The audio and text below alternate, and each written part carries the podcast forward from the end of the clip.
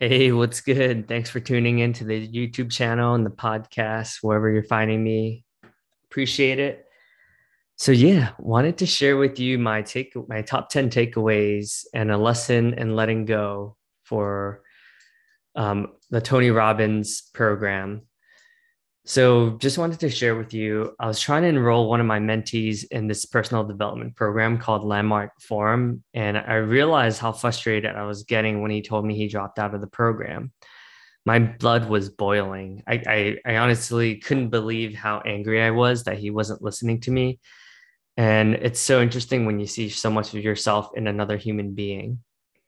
So, just wanted to share with you. I had a meeting with my therapist, uh, my my CoachHub coach and my executive coach that I've been work I've been um, working with for a year and a half now. So I'm just very grateful to reflect that I have so many awesome support systems through work, through Landmark, and just surrounding myself with great people like the men's group called the Fellows that I put together.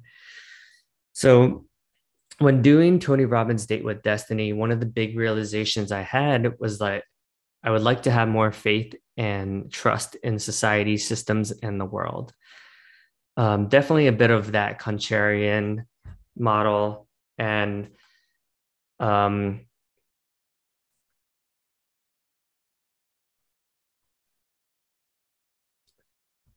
and I just wanted to share that um, I do have this like belief in humanity, and for some reason, I have resistance towards like Big Brother and and organizational and organizations.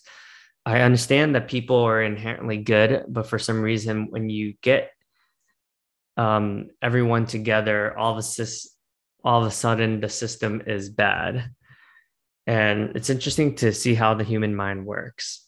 We're capable of building such beautiful things, and yet we're capable of such destruction and it's funny how my mind like goes in so many different areas. It's just a stream of consciousness which is always interesting. But here are my top 10 lessons that i learned from doing tony robbins. I learned that i'm loved and that is there's no amount of external validation that will give me the type of love that self does self love does to uh, for the body and knowing and the more i experience life i'm 34 now i realize that i don't know anything. And it's it's it's awesome to come from a blank empty state uh, slate.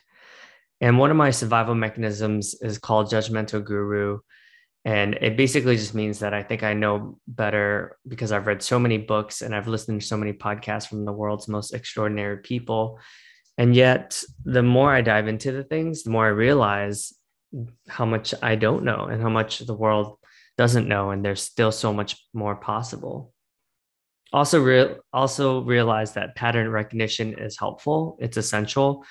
It's great for problem solving, but it's not great for when you're speaking to a loved one and they just want to be heard and recognized.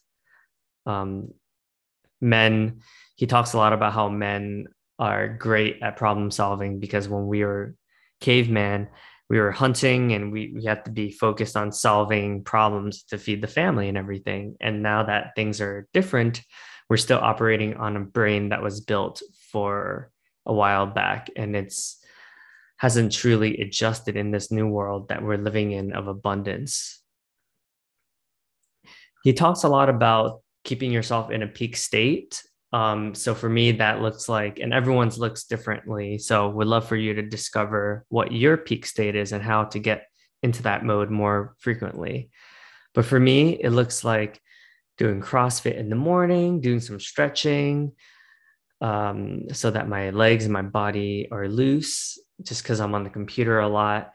Uh, a bit of meditation, getting some fresh air outside, and then social interaction, and also being able to read and learn something new every day. So you want to reflect on what are your non-negotiables. And uh, number four, how lucky and how blessed I am to have a job that I really enjoy. Not everyone has a career where they're able to come to work every day. So, you know, I do get to work with talent development folks, and it's just it's just really cool for me to be able to contribute uh, the way I do. Uh, number five, Tony Robbins is a masterful storyteller. He's so gifted and talented and leaving you hanging on to every word. I've listened to a lot of his speeches and I've read so many biographies, and I'm really captivated by charismatic people. Um, the way he understands someone's world and he can help them get over things like suicide. It's it's truly a beautiful gift.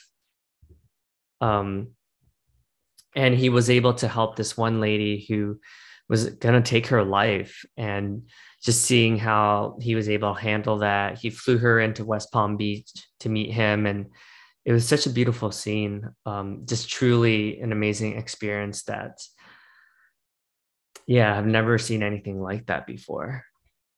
Also to reflect number six that i have come a long way and i'm very proud of myself so overall, I think this experience has given me a lot more self confidence and just self actualization and really stepping into who I am for the world.